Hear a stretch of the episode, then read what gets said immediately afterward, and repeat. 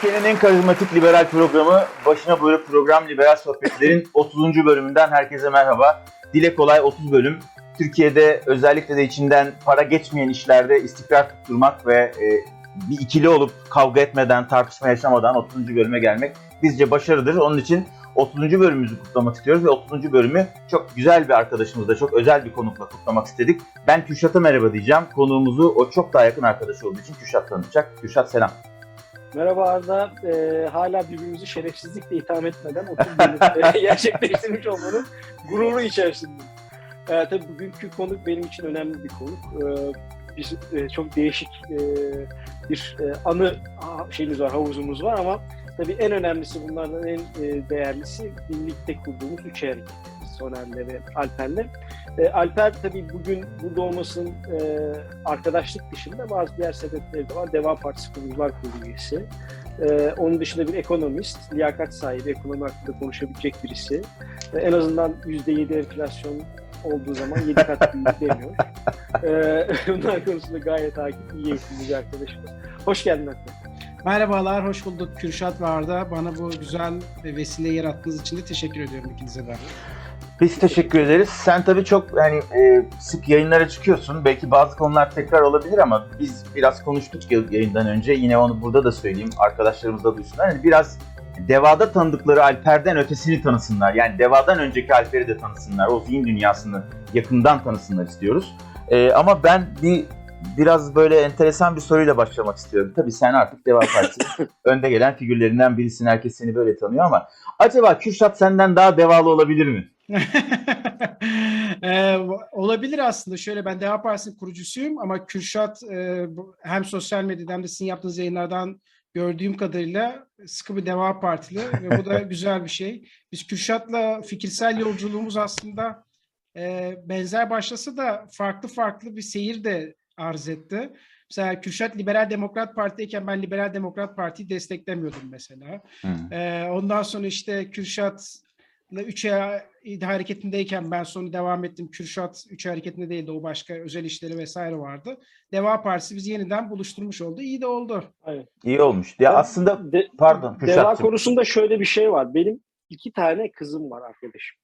Tamam, benim en büyük şeyim bu ülkenin geleceği konusunda Ee, onları düşünmek zorundayım ve şu an benim gördüğüm, e, benim alışkın olduğum stilde siyaset yapan, ne yapacağını öngörebildiğim ve öngördüğüm şey güzel olan e, en güzel opsiyon Deva. Ben o yüzden kızlarım için koyu devalıyım. E, herhalde Ali Bey'den bile fazla devacı olabilir.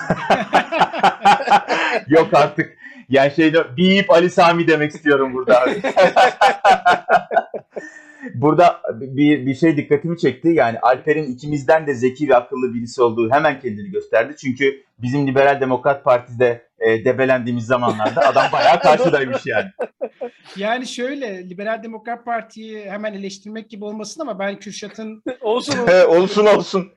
Kürşat'ın L D P'deki faaliyetlerini çok verimsiz buluyordum açıkçası. Yani verdiği eforun karşılığında alacağı getirinin çok sınırlı kaldığını, parti o partinin içerisindeki o biraz köhnemiş siyasi zihniyetin Kürşat'ın potansiyelinden götürdüğünü biliyordum. Biz de, de Kürşat'a da ben söylemişimdir. Bir dernek kuralım, sen enerjimizi burada koyalım ve daha çok kişiye Doğru. akıtalım diye. Üç E Hareketi'ni de o şekilde kurduk yani. Çok güzel. Ya, e, biraz daha bak, ekonomist görüyorsun değil mi? Nasıl kaynakları verimli kullanma şeyi.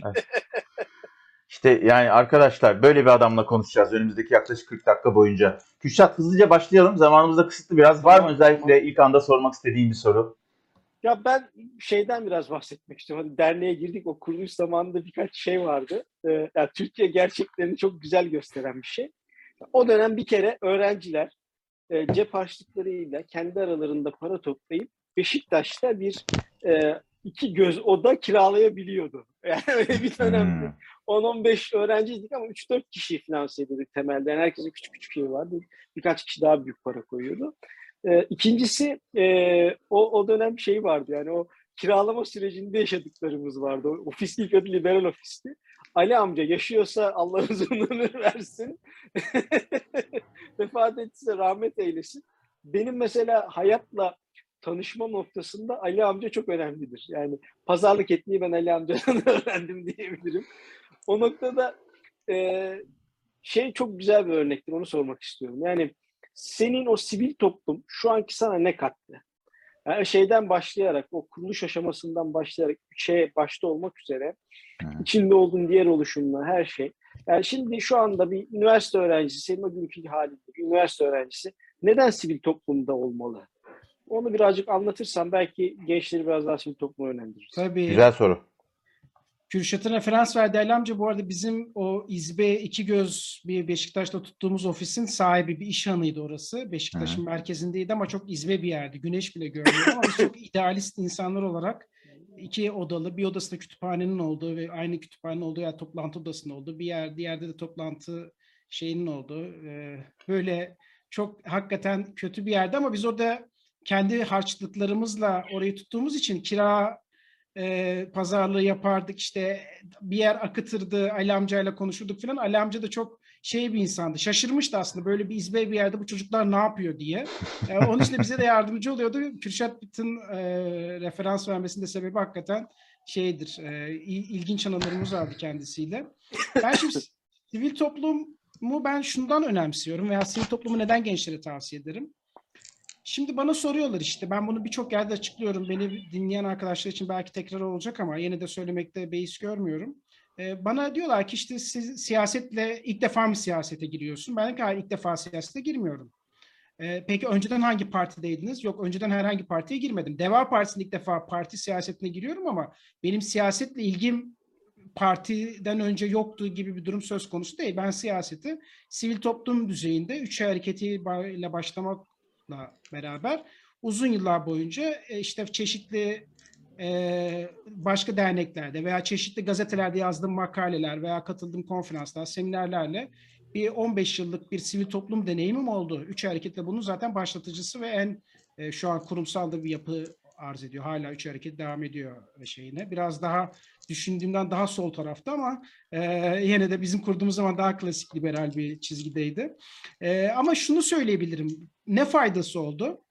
Ya tabii şu var, ben siyasete ön, on, ondan önce yani Deva Partisi'nden önce ilgi duyduğum ve işte hem e, Üç E Hareketi vesilesiyle yapmış olduğumuz seminerler, liberal gençlik kongreleri, işte konuk aldığımız konuşmacılar, yazdığımız makaleler, yaptığımız protestolar, bunların hepsi bir birikim.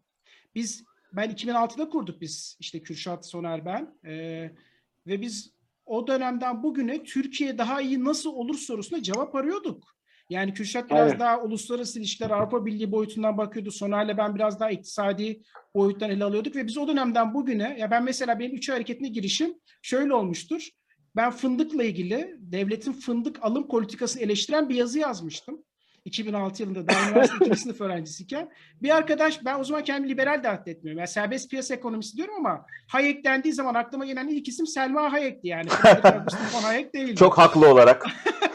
yani, yani e, ama başka arkadaşlar benim bu iktisadi yazılarımdan, o dönem koyduğum bilgiden benim liberal fikirlerle bağlantımı bir şekilde ya da piyasacı fikirlerle bağlantımı keşfedip işte beni tanıştırdılar Kürşat'la ve Soner'le.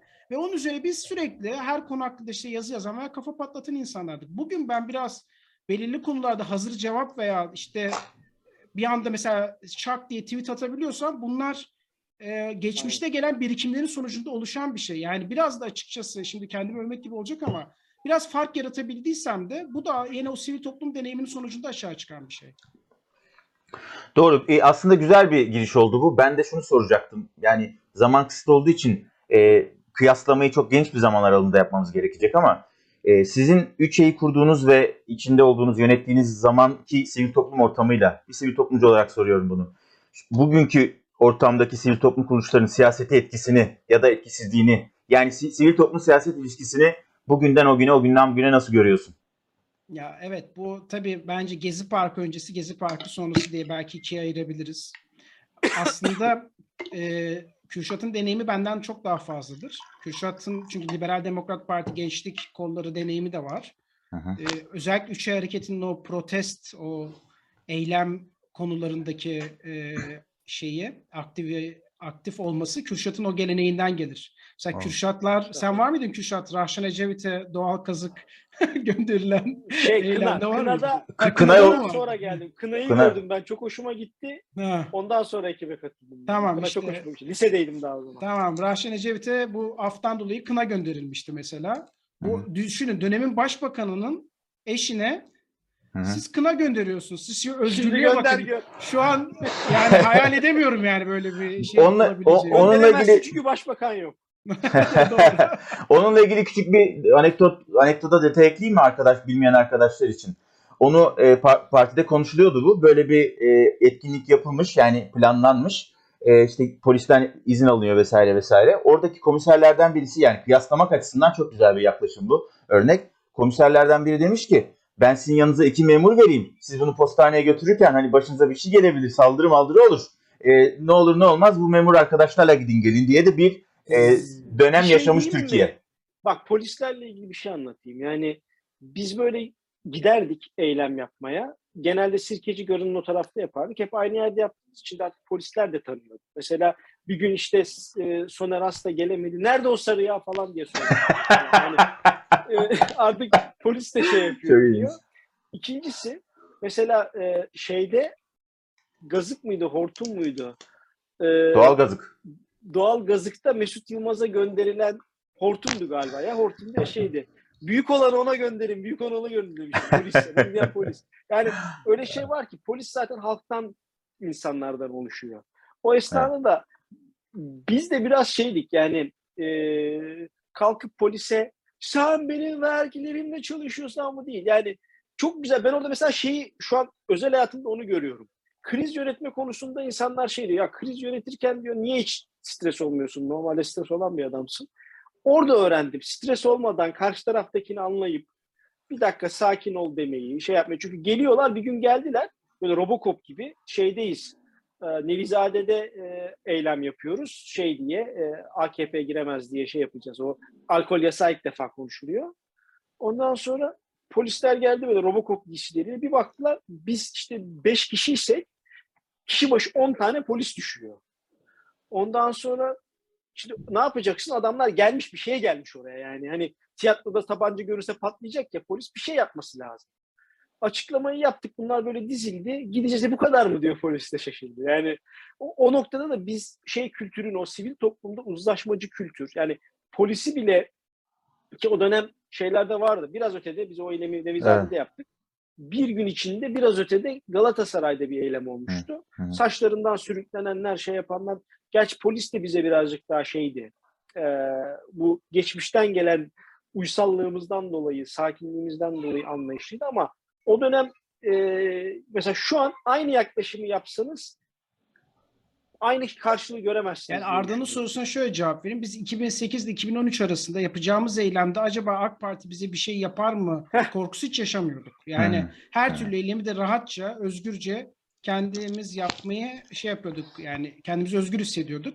Gezi doğru, Parkı ve özellikle iki bin on beşten sonra yani özellikle de bu on beş Temmuz darbesinden sonra, darbe girişiminden sonra Ee, daha da otoriterleşti tabii ki iktidar belirli belki haklı gerekçelerde bunu koyabilirsiniz ama sonrasında bunu kötüye ya, kullandığı evet. da çok aşikar. Ondan sonra işler tamamıyla tabii ki e, sivil toplum için çok zor oldu. Hı-hı. Zaten Ali Bey de söyler bunu. Der ki yani sivil toplumun artık ya biz parti mi kuralım acaba biz sivil toplum mu kuralım diye kendi aramızda da tartıştık. Sivil toplumun artık Türkiye'de yapabileceği bir şey kalmadı. Artık Türkiye'de evet. bir şey değişecekse partiyle değişecek. Evet, evet. Dendiği için parti kurduk da der çok da haklı yani. Evet, bu noktada tamamen katılıyorum. Yani aslında sorumun arkasında kendi, kendi cevabım vardı. Hani Ali Bey ya da sizin işte istişare, müzakere hangi kelimeyi tercih ediyorsanız. Çünkü tercih ettiğiniz kelimeye göre kutup farklılaşabiliyor ya. Hangi kelimeyi tercih ediyorsanız e, o ortamlarda bunun konuşulması güzel. Şimdi zaman dediğimiz gibi kısıtlı olduğu için Kürşat'cığım sorularla ilerleyelim. Evet. Alper'in e, evet, evet, evet. merak edilen şeyler var. Şöyle bir soru gelmişti hemen sorayım onu ben. E, kitle merkez partileri içinde özgürlükçü liberal kesimin temsilcilerinin parti içinde dönüştürücü bir rolü olabilir mi? Olursa nasıl olur? Yani aslında sadece DEVA bağlamında sormuyor bunu. Yani Alper'in deneyimi ve görüşlerinin birleşimini, bir bileşeni olarak merak ediliyor anladığım kadarıyla. Ben de birazcık magazin, magazinselleştireyim olayı. Liberaller vitrin mi? Hmm. iki, iki tane şey geldi. Hmm geldi. Ya şimdi şöyle, e, liberallerin bir parti içerisinde güçlü olması için liberallerin, yani kendisini liberal atfeden insanların o partiye yönelik biz şu şu tarz insanların parti içerisinde daha çok temsil edilmesini veya parti içerisinde daha güçlü olmasını istiyoruz tarzda bir talepte bulunması lazım. Ya da partinin böyle bir toplumsal güçlü bir talebin olduğunu fark ediyor olması lazım. Türkiye'de siyaset genelde liberallerin fikren güçlü ama temsil anlamında çok güçlü olmadığı bir e, pers- şey fikir olarak algılanır liberaller. E, ama bence öyle değil. Yani kendisini gittikçe, araştırmalar da bunu gösteriyor bu arada. Yani kendisini liberal olarak addeden insan sayısı Türkiye içerisinde giderek artıyor. Ben bir araştırmada yüzde beş gördüm ki eminim ki o soru daha düzgün sorulsa belki kendisine farklı bir şekilde, atıyorum, seküler diyen, laik diyen, Atatürkçü diyen vesaire birçok insan da kendisine liberal diyebilir. Yani ben o rakamın yüzde onları da geçebileceğini düşünüyorum kendisini Hı. liberal olarak addeden insanların. Şimdi burada şey çok önemli. Yani e, liberal iki tez var burada. Birinci tez der ki liberaller işte kendisi bir partiye bağlamasın. Her partide liberaller olsun ve liberal fikirler her partide temsil edilsin tezi. Kürşat bu.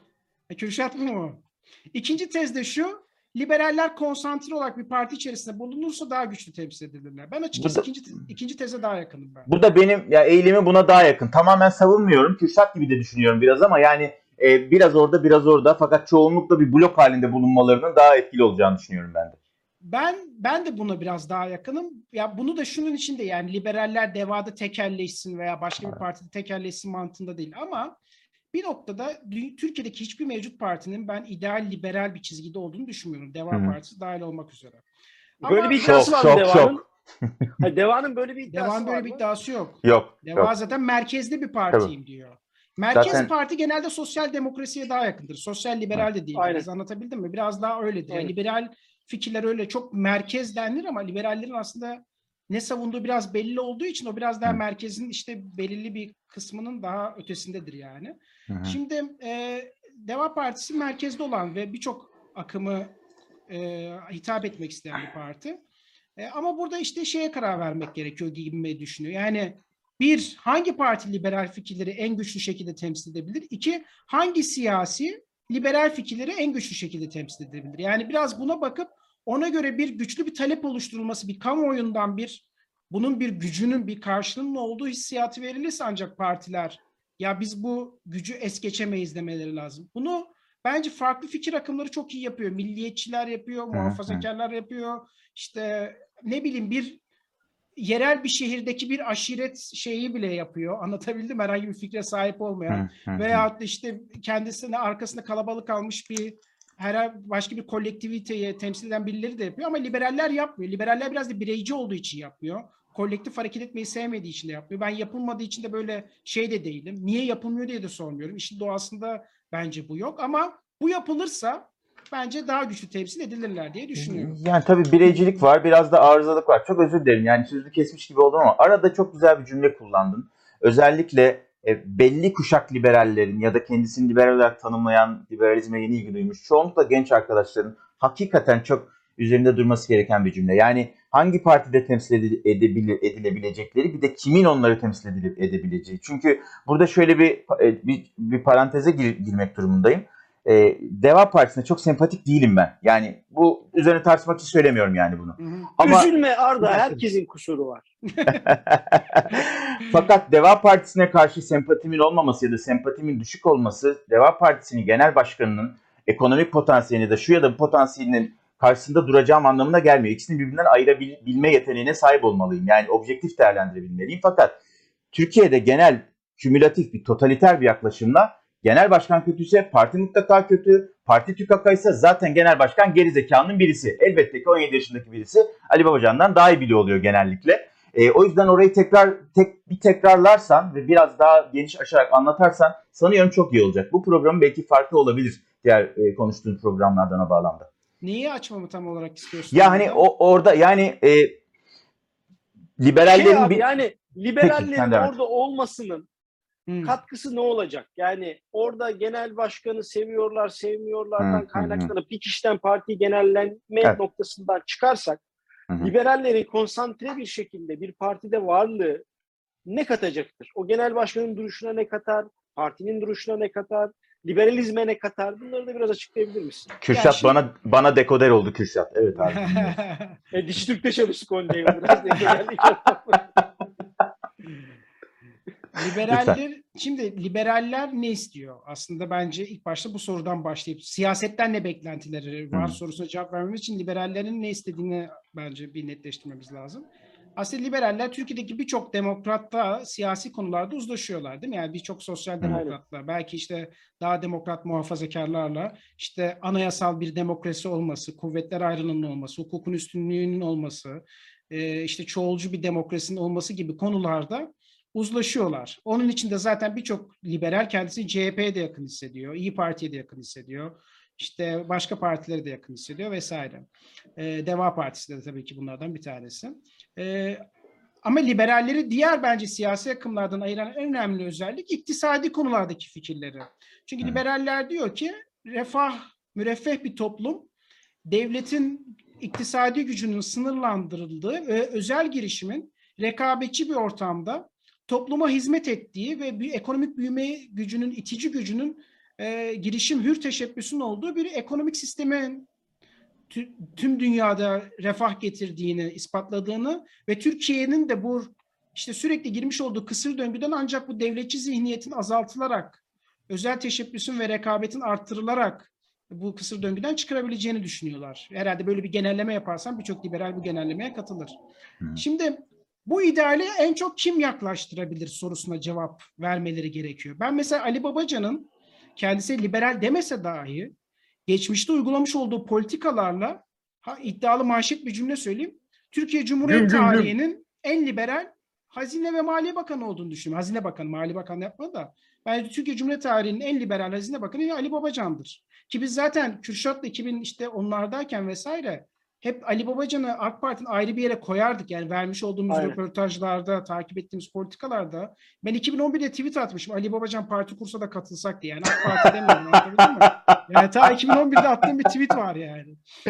Nasıl mesaj verdiysen kainata. Aynen. sekiz sene buldu ama neyse. Secret. Olsun abi. Bu agile davranmışsın. Yani baştan başlamışsın. Aşama aşama. Şimdi ben hatta Ali Bey'i bazen kendisine de bizzat da söylüyorum. Bizim İbrahim Bey'e de söylüyorum. Yani Ali Bey benim bıraktığımdan şu an daha sosyal demokrat. Yani anlatabildim mi? Biraz daha öyle daha az piyasa ekonomisi politikalarından. Öte bu konjonktüre de bağlanabilir. Bu Türkiye'nin son dönemde yaşamış olduğu AK Parti'nin kayırmacı ekonomi politikalarının sanki piyasa ekonomisiyle birebir özdeşmiş gibi bir algılanması da politik açıdan bu özelleştirmeyi veya piyasa ekonomisini savunmayı zor durumda bırakıyor. Her neyse nihayetinde liberallerin şuna bakması lazım. Kim bizi bu piyasa ekonomisine en yakın tarafa götürebilecek parti olabilir? Bence Deva Partisi bunlardan bir tanesi ve bence en güçlü adaylardan bir tanesi. Ama hmm. Deva Partisi demin de söylemiş olduğum gibi mükemmel değil. Yani bu özellikle bu seçmiş olduğum konteks çerçevesinde. Peki burada daha mükemmele yakınlaşmak için ne yapılabilir?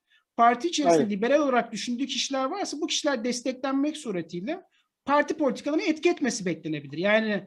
Yani kendim örneğimden gideyim. Ee, burada herkes samimi izleyiciler olacak. Tabii. Ve parti içerisinde daha güçlü olmam. Ben ekonomi ve finans politikaları üyesiyim. Parti politikalarının, ekonomi politikalarının piyasa ekonomisine daha yakın olmasına da sebep olacak. Anlatabildim mi? Yani bu çok basit bir denklem aslında. Yani Bursa senin sözünü gerekiyor. Dinlenebilir hale. Yani zaten dinlenir şeyler. Zaten dinleniyor da. Ama yani daha ha, bir, yani şeye, daha güçlü söz... bir kamuoyu desteğim olsa ha, daha çok dinleneceğim. Yani, yani. Bu kadar basit. Metni, basit. Metni değiştirebilir hale. Yani sözün Hı. ağırlığı zaten var. Özgür ağırlığı zaten var. Hı. Masada ağırlık katabilmek için stratejik davranmamız lazım. Evet, yani evet. şunu görmemiz lazım. Geçmişte bizim de Alper'le tartıştığımız oldu. Kavga ettiğimiz oldu. Şöyle birlikte şey yaparken yani herhalde en uzun kavga çıkar göster oldu mu hiç? Benim. Olmuştur. Çocuktuk. Ee, ama şöyle bir hikaye var. Yani burada şu var.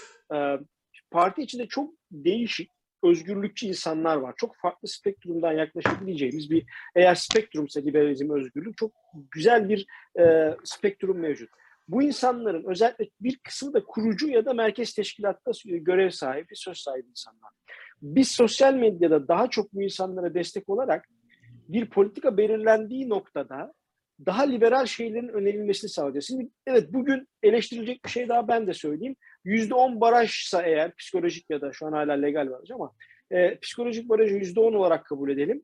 E, yüzde ona hala yaklaşamadı. Yani eğer bir gelişim alanı çıkaracaksak partiye bu. Fakat ne olursa olsun, birazdan belki onu da konuşuruz. Bir ittifak olduğunda, hükümet değiştikten sonra ittifak olduğunda benim öngörüm bir siyaset bilimci olarak birkaç başlık daha alabiliriz ama özellikle ekonomiyi ve dijital dönüşümü yönetecek olan parti DEVA. Hı hı. Şimdi dönüyoruz. DEVA'da ekonomide ve dijital dönüşümde kimleri söz sahibi görüyoruz şu an? Hı hı. Ve kimler daha fazla söz sahibi olabilir? Bunları görüp parti içinde bu kısmı biz liberaller olarak, yani ben şu, evet her partide olsun diyorum ama DEVA'da daha güçlü olmasını istememin ve DEVA DEVA diye propagandasını yapması beni Tayyip düşünce bucu takip etmiyor. Beni liberaller takip ediyor. İstiyoruz içeride Alper gibi, Burak Bey gibi, yani birkaç kilit adamı biz içeride güçlendirelim ki politikalar belirlendiğinde, yani şunu ben iddia etmiyorum. Bakın benim şu an arkada kütüphanem var. Şu kısmı görüyorsunuz. Bunlar benim çocukluk fantezilerim. Ayn Rand kitaplarım. Bu dünya gerçek değil arkadaşlar. Bu dünya bir fantezi dünyası. Benim metaverse'üm, benim e, ıslak rüyam bunlar. Lord of the Rings evreni. Aynen öyle. Gerçek dünyada bir alver var. Hayatın her yerinde bir alver var. Bu alverde aldıklarımız ne kadar güçlü olacağı bu gibi trade-off'larda belirliyoruz. Yani biz kendi içimizdeki liberalleri değersizleştirdiğimiz noktada herhangi bir partide o partinin daha liberalizmden uzaklaşmasını sağlarız. Olası bir iktidarında da, olası bir noktada evet, söz sahibi olduğunda da bu kişilerin sözünün daha az dinlenmesini ve daha az liberalizm olmasını sağlarız. Yani o şey sorusunu söylediğinde, acaba liberaller e, vitrin mi sorusunu söylediğinde, ya sen böyle dolu bir adamdan vitrin olacağını mı düşünüyorsun? Hmm. Yani vitrinse de, vitrin bir mağazanın en önemli yeridir. Ama içeride de o giysi vardır. Yani vitrinde gördüğün içeride alamazsan bir, bir şey yaparsın. Senin söylediğine lafını kestim ama. Yok, kes kes. Yok, yoksa, yoksa konuşamazsın abi. Sen anladım, konuş. Tamam. Şöyle, ben de açıkçası başta partiyle alakalı duruşumda parti politikalarına daha uyumlu bir profil sergiliyordum. Son dönemde biraz daha fark ettiyseniz daha böyle kendi fikirlerimi daha açıktan ve daha cesurca savunduğum bir Hı-hı. şeye Hı-hı. seviniyorum. Aslında parti bunun imkan verdiği için partiye müteşekkirim. Şu ana kadar Süper. Bu konuda herhangi bir şey de almadım yani. Bir geri bildirim de almadım. Bilmiyorum sor- belki bu... ne arkada bir öfke bir şey olabiliyor. Bunu sormak istiyordum. Sen kendini cevapladın. Güzel. Yani ee, acaba teşkilatlar sana... rahatsız başkanım. E, kar... Teşkilatlar hiç rahatsız değil bu arada. Bak ben teşkilatları evet. geziyorum. Mesela özgürlükçü ekonomi modelini anlatıyorum. Gerçekten en azından fikirlere katılmasalar bile çok karşılıklı güzel bir fikirsel istişare görüyorum ve fikirlerin eğiliminin de yüksek olduğunu görüyorum. Ya benden daha böyle kendini liberal olarak addetmese bile liberal politikaları savunan insan, mesela sosyal yardım politikalarının nasıl insanları devlete muhtaç bıraktığını kendisi liberal olmasa bile bizatihi söyleyen insanlar var. İnsanları böyle işte bu sosyal yardım politikaları çok kötü bir şekilde asalaklaştırıyor vesaire diyen teşkilat üyeleriyle karşılaştım yani.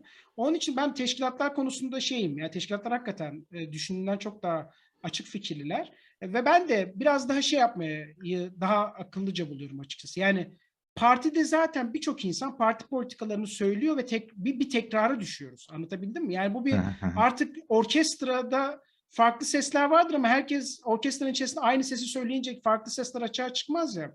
Ben biraz daha ya çok da partiden de tabii sapmayarak, çünkü ben partinin aslında genel savunduğum fikirlerin partinin genel felsefesine çok aykırı olduğunu düşünmüyorum. Mesela bence bizim parti piyasa ekonomisini ciddi anlamda savunuyor. Biraz daha benim düşündüğümden daha fazla bir devletin sosyal veya müdahaleci kısımları olabilir. O da olabilir yani. Bu da merkez parti olmasından kaynaklı ama rekabetçi bir ekonomi, özel sektörün önünü açan kurallar, işte mali kural mesela, kamunun E, harcama gücünün anayasal bir kuralla sınırlandırılması gibi gayet liberal öğeleri de kendi programında taşıyor ve ben de bu çerçevede kendi fikirlerimi daha açık ve daha belirgin bir şekilde savunuyorum ve şunu söylemeye çalışıyorum aslında.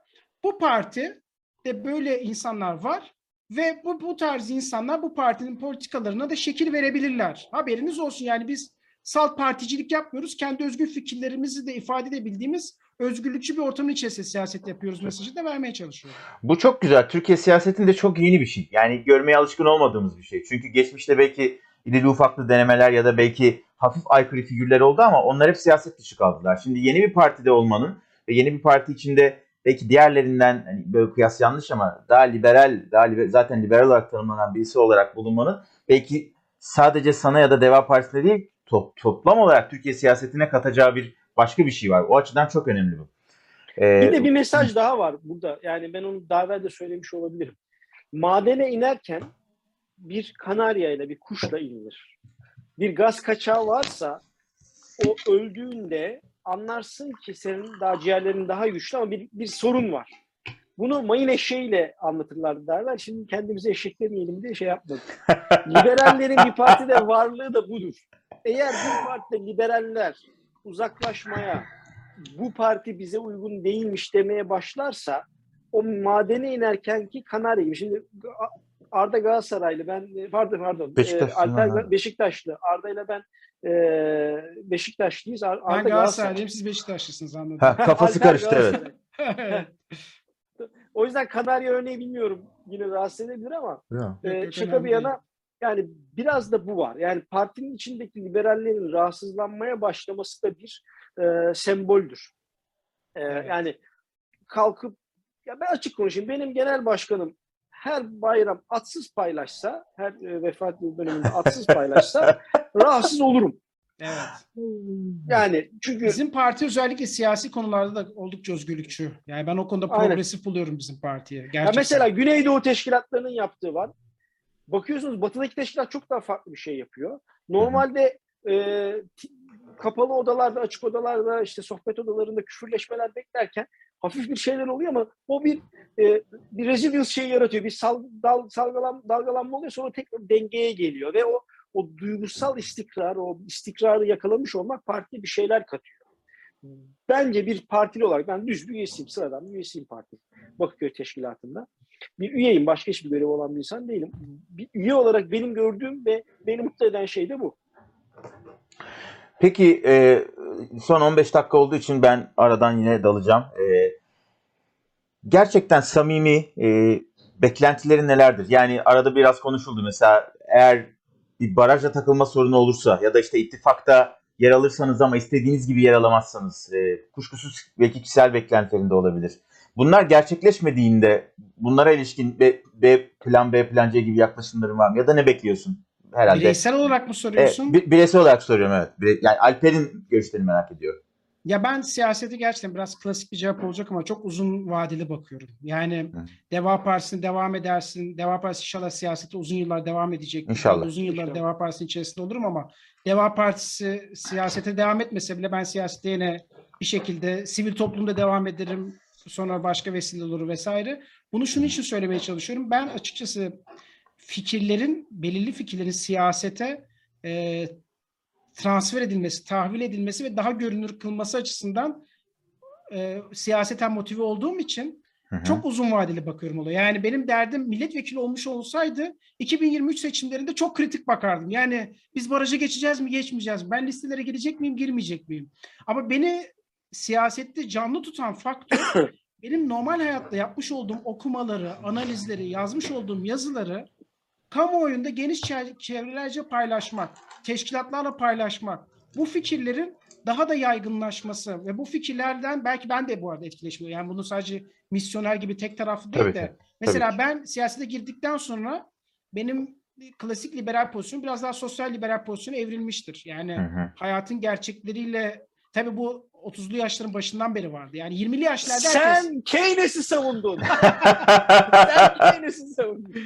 yirmili yaşlarda herkes böyle. Ben bu arada bazen arkadaşlar da şey yapıyor yani. yirmili yaşlarda hakikaten herkes daha radikal fikirleri savunabiliyor. Çok normal. Ben de öyleydim. otuzlu yaşların başında zaten biraz daha ılımlı ve daha merkeze geliyorsun. Siyasete girdikten sonra biraz da daha pragmatist olmak durumundasın. Açık yüreklilikle söyleyeyim. Yani böyle e, toplumun kabul etmeyeceği fikirleri tek taraflı bir taassupla ısrar etmenin siyasette bir faydası yok. Bunu bir felsefe felsefe kulübünde yapabilirsin ama siyasette bunu yapmanın bence hiçbir, hiçbir faydası yok. Çoğu Önce... zaman lütfen devam pardon. Yok yok sen söyle abi. Ya çoğu zaman felsefe kulüplerinde bile iş görmüyor bu. Yani iletişimin hiçbir yerinde böyle bir şey yok. Yani ben bunun doğru olduğuna inanıyorum.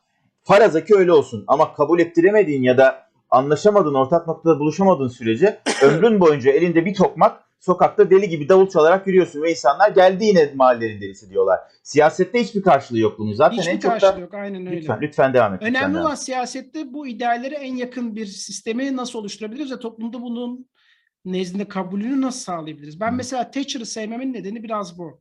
Thatcher çok e, benim evimde portresi de vardır bu arada. E, o, o kadar seviyorum. Benim hanım yani da çok seviyor ya. Öyle mi? Ya kızımız olsa yani şey, İngiliz olsaydık Margaret. Ya Thatcher'ın iki özelliği var. Bir, siyasetçi ve e, belirli noktalarda taviz vermesi gerektiğini biliyor. Ama iki, aynı zamanda düşünür, arka planı çok güçlü ve fikirlerine güveniyor. Ve o fikirlerini kabul ettirmek için de bazen o fikrin arkasında duruyor. Parti içerisindeki çoğunluk ona karşı gelmesine rağmen bunu yapıyor. Ve sonrasında koltuğuna tarih onu haklı olmasına çıkarıyor. Rağmen. Evet, tarih sonu onu haklı çıkarıyor. Şu an İngiltere'nin en uzun başbakanlık yapan kişisi hala Thatcher'dır. Yani Thatcher çok sevilmeyen bir figür olarak addedilir genelde.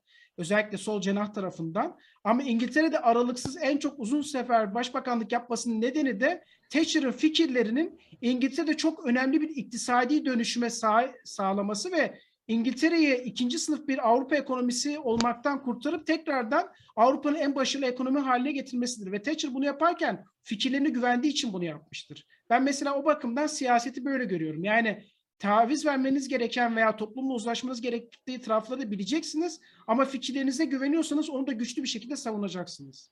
Çok güzel. Peki ekonomiye geldiğin için Thatcher üzerinden e, güzel bir anlatım oldu. Yararlandım. Çok teşekkür ederim. E, ekonomik olarak gerçekten işler Ali Babacan beyefendinin söylediği kadar kolay mı? Çünkü bu özellikle genç arkadaşların da kafasında yine bir şey soruyor. Sen de iktisatçısın. Yani ya bu kadar kolaysa biz yirmi yıldır niye bu kadar acı çekiyoruz? Bu kadar acı çekiyorsak niye bu kadar kolay değil gibi bir denklem üzerinden sorulabilir. Senin görüşlerin yine Alper olarak, yani iktisatçı Alper olarak. Ya şimdi şöyle, Ali Bey'in haklı olduğu tarafı aslında test ettiğimiz bir an oldu değil mi? Hazine ve Maliye Bakanlığı koltuğu iki gün boş kaldı. Döviz kuru bir anda aşağı indi. Yani sonra yeni bakan gelince tekrardan yukarı gitti gibi bir durum söz konusu. Hatırlarsınız bu Kasım ayındaydı sanırım. Evet, Berat Bey'in evet. istifasından sonra. Şimdi Türkiye'nin bir Görevden ekonomi affı. potansiyeli var. Mevcut ekonomi yönetimi bu potansiyeli heba etmek için her türlü şeyi yapıyor. Hiçbir Hı-hı. şey yapmasanız sadece şu anki mevcut durumdan o potansiyele dönmesi bile bir iyileşme getirir. Ama bu kafi gelir mi? Gelmez. Yani bu belirli şeyler iyileşmek, mesela kişi başı milli gelir şu an sekiz bin dolarlara geldi.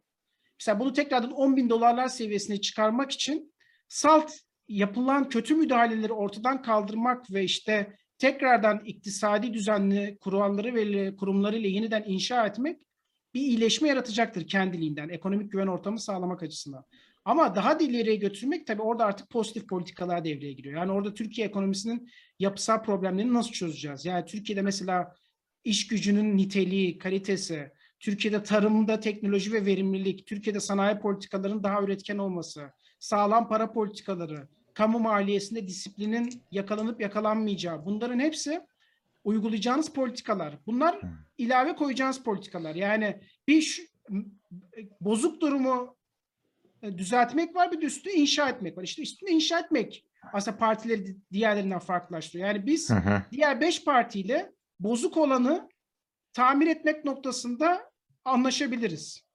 Hı hı. Ama üzerine inşa edip koyma noktasında diğer beş partide mesela farklılaşırız. Muhtemelen farklı politikalarımız vardır. Ee... Ali Bey'in kastettiği bence ilk kısım daha çok bu arada. Hı hı hı hı. İkincisi biraz da uzun vadeli. E, hem uzun vadeli hem de gerçekten üzerinde çok birlikte, yani altılı masa gibi benzeri masaların, çalışma ortamlarının çok sık kurulması ve uzun çalışma süreçleri sonunda mutabakat gerektiren şeyler. Çünkü hı hı. herkesin inandığı şeyler var orada. Peki E, cümle geçti, cümle içinde geçti. Altılı masa hakkında genel olarak söylemek istediğin bir şeyler. Um, sana mesela umut veren bir tablo mu? Son derece tiksinç bulan da var ya. Yine bunlarla mı devam edeceğiz Türkiye'nin yoluna diyenler var. Sen neler düşünüyorsun? E, bu masa bence şöyle bir umut verdi. Umut veriyor en azından. İşte geçmişte o çatışmacılık ve işte uzlaşma kültürünün olmadan kurulan geçici koalisyonların yaratmış olduğu istikrarsızlık yerine farklı düşüncelerde bile olsa asgari müşterekte buluşabilmek görüntüsünü vermesi topluma ben bir güven vereceğini ve bunun umut verici olduğunu düşünüyorum. Ve bir noktada demokrasi, yani şimdi demokrasimizde bizde hep şu vardı, biraz lafı uzatacağım ama işte e, AK Parti diyordu ki vesayet benim demokrasi demokrasinin içerisinde benim e, milli iradenin tecelli etmesini engelliyordu diyordu. İşte benim seçilmişler e, bir türlü atanmışlar, iktidar oluyordu ama muktedir olamıyordu vesaire deniliyordu. İşte onun için benim işte yetkilerimin genişletilmesi lazım, benim bu vesayet odaklarından kurtulmam lazım deniliyordu. Ha ama işte milli iradenin böyle sınırsız bir şekilde temsil edilmesinin nasıl demokrasiye zararlar verdiğini, aslında bu demokrasinin illiberal, popülist bir demokrasi olduğunu hepimiz gördük.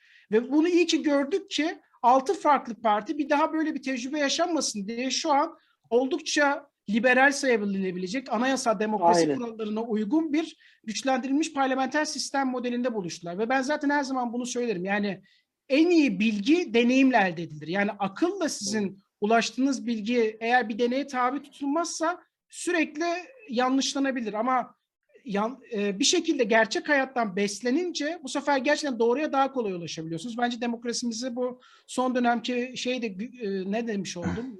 Deneyim de güçlendirdi ve partiler de artık öyle doksanlı yıllardaki uzlaşmaz tavırlarını bırakıp hadi gelin aklı selimde buluşalım dendi.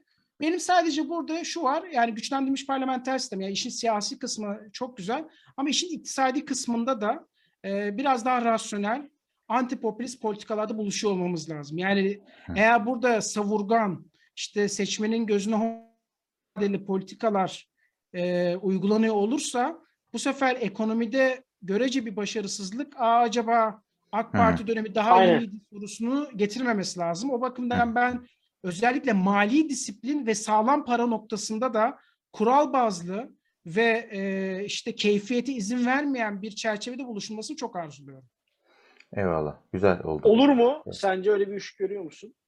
Yani asgari müşterekte siyasette, liberal demokraside buluştuk. İktisadi anlamda da çok aşırı savurgan olmayan bir devlette buluşulabileceğini düşünüyorum. Özellikle AK Parti'nin yaratmış olduğu son e, verimsiz kamu harcamaları göz önünde bulundurduğumuzda. Ya şu var, e, şimdi nasıl bir devlet veya nasıl bir politik iktisatta buluşacağımız konusu şu olabilir. Mesela İsveç bir modeldir değil mi arkadaşlar? Nasıl bir model? İşte bütün sosyal demokratların çok övdüğü bir model. Yani aslında serbest girişim var. Özel mülkiyet hakları var, işte rekabetçi bir ekonomi var ama yüksek vergiler ve sosyal devletin işte e, altyapı harcamaları ve sosyal harcamaları toplumun geniş kesimlerine yarattığı bir durum da var. Ben vergiler daha düşük olsun taraftarıyım ama şu da savunulabilir ortak masada. Mali disiplin olsun, yani gelir ve gider dengesi otursun. Anlatabildim mi? Yani borçlanma Hı-hı. veya para basma gibi gelecek nesillere bir kötü enkaz bırakacak politikalar olmasın, bir mali disiplin olsun ama vergi biraz daha arttırılsın da Hı-hı. belki buluşulabilir. Yani Hı-hı. ben buna, çünkü şimdi kendi fikirlerimi dayatmak da altılı masanın ruhuna da ters. Yani Hı-hı. altılı masa Aynen. biraz daha sosyal devleti de öngördüğü için Hı-hı. yeter Hı-hı. ki mali disiplinin ve düşük enflasyonun ekonomik istikrarın sağlandığı çerçevede biraz daha sosyal devlet harcamalarının fazla olduğu, biraz daha merkezci, daha sosyal bir modelin benimsenebileceğini düşünüyorum. Eyvallah, bir ben, al ver meselesi günün sonunda. Evet. Ya ben bir önceki yayında söylediğim şeyi tekrar etmek istedim yine. Yani Kürşat'la altılı masayı konuşuyorduk. Ee, aslında Alper oraları güzel e, anlattı ama yani içinde bulduğumuz koşullarda herhangi bir altılı masanın kavgasız olarak o, o masada etrafında buluşulması, konuşulması ve oradan bir sonraki toplantı için yeniden umutlarla, birlikte çalışma iradesiyle, birlikte bir şey yapma arzusuyla kalkmak bile son derece başarılı. O yüzden Alper'in söyledikleri çok kıymetli. Saate bakıyorum. E, konuştuğumuz saatin sonuna geldik. Senin başka bir yayın olduğu yavaş için. Yavaş. Yani e, o yüzden toparlayalım. beş dakika daha varsa tamam. bir soru beş dakika daha konuşabiliriz. Tamam. O Kürşat... zaman toparlamak adına da biraz şeyi soralım. Yani ilk mesela sence şu an e, ekonomi tamam. Ekonomi konusunda zaten az çok bazı şeyler oturuyor. Türkiye'de ilk atılması gereken liberal adım ne? Ekonomide de belki söyleyebilirsin ama onun dışında şu an en büyük yaramız ne? En büyük liberalizm karşı liberalizme uymayan noktamız ne bizim Türkiye'de? Ya ben mali kural diyeceğim buna. Mali kuraldan da kastım şu. Demin de söyledim aslında. Mali kuralı bir açıklayayım. Herkes bilmiyor olabilir.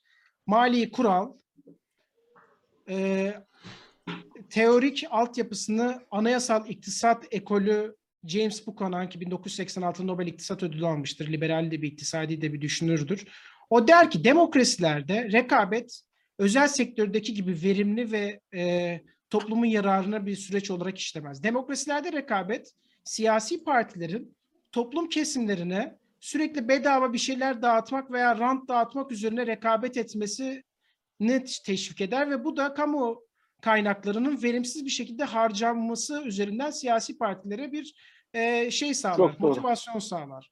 Bunu engellemenin yolu anayasaya kamu harcamalarıyla kamu gelirleri arasında bir denkliğin olduğu veya aradaki farkın çok az olduğu ve bunun da bir anayasal kurala bağlandı. Ne demek bu? Bu kural ihlal edilirse karşıya bir yaptırıma uğrayacaksın. Yani hı hı. Çünkü normalde iktidarlar, popülist iktidarlar şunu yapar. Bugün harcarlar, yarın iktidarını enkaz bırakırlar. Bugün AK Parti'nin yaptığı gibi. Gidiyor şehir hastaneleri veya otoyollar yapıyor. Topluma propagandasını yapıyor. Ama yirmi yirmi beş yıllık ödemeleri biz şu an hepsini AK Parti iktidara gittikten sonra biz katlanacağız, değil mi?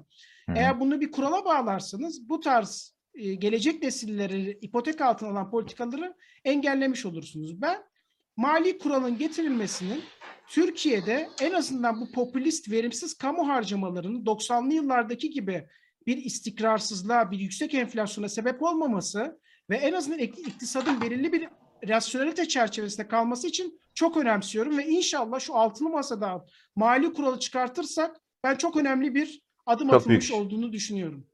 Çok haklısın. Evet. Bence çok güzel bir sohbet oldu. Ee, senin daha evvel, daha evvel izlediğim yayınlardan biraz farklı da bir yayın oldu. Tabii burada Kürşat'la tanışıklığınız, geçmişte birlikte bir S T K kurmuş olmanız e, bir avantaj sağladı. Hasbihal ettik. Evet, hasbihal ettik. Keyifli oldu. Bence izleyen arkadaşlar için de yararlı olacaktır. Seni biraz daha yakından tanıdılar. Bu söylediğin şeylerin nereden geldiğine ilişkin şimdi çok daha iyi bir fikirleri oldu. Parti içindeki durumla ilişkin çok daha net bir fikirleri oldu ve bu yayını izleyen birisinin Ee, belki liberal politikalarla ya da liberal söylemlerle hafif çelişen bir şey, senden bir şey duyduklarında sebebine ilişkin bir fikirleri olacak. Zaten esasen amacımız da buydu, yani seni tanımalarını istedik insanların. Kürşat, çok teşekkür ederim mı? Bana bu fırsatı sağladığınız için. Ben de çok keyif aldım bu arada. Eyvallah. Ne altmışıncı güzel. altmışıncı programı yapalım inşallah. İnşallah. İnşallah. Beni alın. İnşallah. altmış doksan yüz kendimize motivatör olur. Böyle o, o, tamam, o zaman ş- şöyle diyelim, inşallah iktidar değişmiş, o mali kural gelmiş, güçlendirilmiş parlamenter sistem, her şey güzel olmuş. Biz bunun üzerine bunları bak geçmişte konuşmuştuk. Ne güzel inşallah. Bunları diye kendimizi de böyle bak biz demiştik diyerek överek programlar yapalım abi o zaman. İnşallah. O zaman hızlı hızlı bölüm çekelim. Eğer bir sonraki bölümde bunlar olmuş olacaksa altmışa hızlı gelelim. Bunlar da hızlıca olsun. Eyvallah. Güzelmiş. Peki var mı kapatırken söylemek istediğim şey Kürşat? Çok kısa. Ya ben Alper'e çok teşekkür ediyorum. Bizim için e, değerli bir şeydi varlığı burada. Ayrıca e, özellikle liberal arkadaşlara e, ben, ben tabii her partide liberal olsun düşüncesindeyim ama ben de olsun bazı düşüncesindeyim. Parti... Bu arada Kürşat ha, olmasın ama, demiyorum. Ha, aynen öyle. Ama yani şurada Alper'e katılıyorum. Ya olmasıyla güçlü olması e, arasında bir fark var. Deva'da bence doku olarak liberallere şu an mevcut partiler içerisinde, evet buna L D P de dahil, gerçi parti değil ama olsun, e, mevcut partiler içerisinde liberallerin fark yaratabileceği, kilit noktalarda kilit işler yapabileceği parti Deva olarak görüyorum. O yüzden de biz liberallerin, liberallikle ilgili üç beş bir şeyler diyen insanların Deva'nın içindeki kilit noktadaki liberallere köstek olmak yerine nasıl destek oluruz diye düşünüp bu gibi şeyler, çalışmalar yapmalıyız. Bazen pas atmalıyız, bazen eleştirmeliyiz, bazen e, sert eleştirmeliyiz ama e, değerimizi de değersizleştirmeden bunu yapmalıyız. Ben çok teşekkür ederim Alper'e geldiği için. Evet. Umarım altmışıncı programı e, birlikte yaparız ve umarım o esnada bu dediklerimiz, hükümet değişmiş olur seçimle ve ardından Deva iktidara gelmiş olur. Alper kilit bir noktada olur. Bunları da yapmış olur. Biz de V I P konuk almış oluruz o esnada. Vay, şeyde, vay. Nasıl olur bilmiyorum. Güzel olur. Yani. İnşallah. Güzel olur, güzel olur. Bir şey Ankara'da yaparız. Ankara'da. Mecliste yapalım mı? Me- mecliste yaparız. Mecliste o, za- mecliste o zaman biz de biraz et- ekipman alacak kadar falan para biriktirmiş oluruz belki. O zaman ekipmanlarımızı alır gelir ve de ya da ya da meclise giden bir torpil isteriz madem vekil arkadaşımız var falan diye. hemen, hemen hemen başladık kamu kaynaklarını peşkeş çekmeye. Evet arkadaşlar. Liberal Sohbetlerin otuzuncu bölümünü seyrettiniz. otuz bölümdür. Kürşat'la e, sohbetin liberalliğine halel getirmeden, zeval gelmesin düşüncesiyle bir şeyler konuşmaya çalışıyoruz. Zaman zaman onu ya da beni yeteri kadar liberal bulmuyor olabilirsiniz. Ama buradaki sohbetlerin biz liberal olmasını istiyoruz ve konuklarda da bunu e, sağlamaya çalıştık. otuz bölümdür Kürşat'ın söylediği gibi kavga etmedik. Birbirine şerefsiz diyen çıkmadı. İşte çıkar göster diyen çıkmadı. Ben Kürşat'a bir kez daha teşekkür edeyim. Çünkü program bana sadece bir şeyler öğretmedi. Aynı zamanda iyi de bir dost kazandırdı. Ee, çok mutluyum Kürşat'la beraber bir program yapmaktan. Ee, Liberal Sohbetler'in otuzuncu bölümünü seyrettiniz. otuz ikinci bölümde görüşmek üzere arkadaşlar. Eyvallah.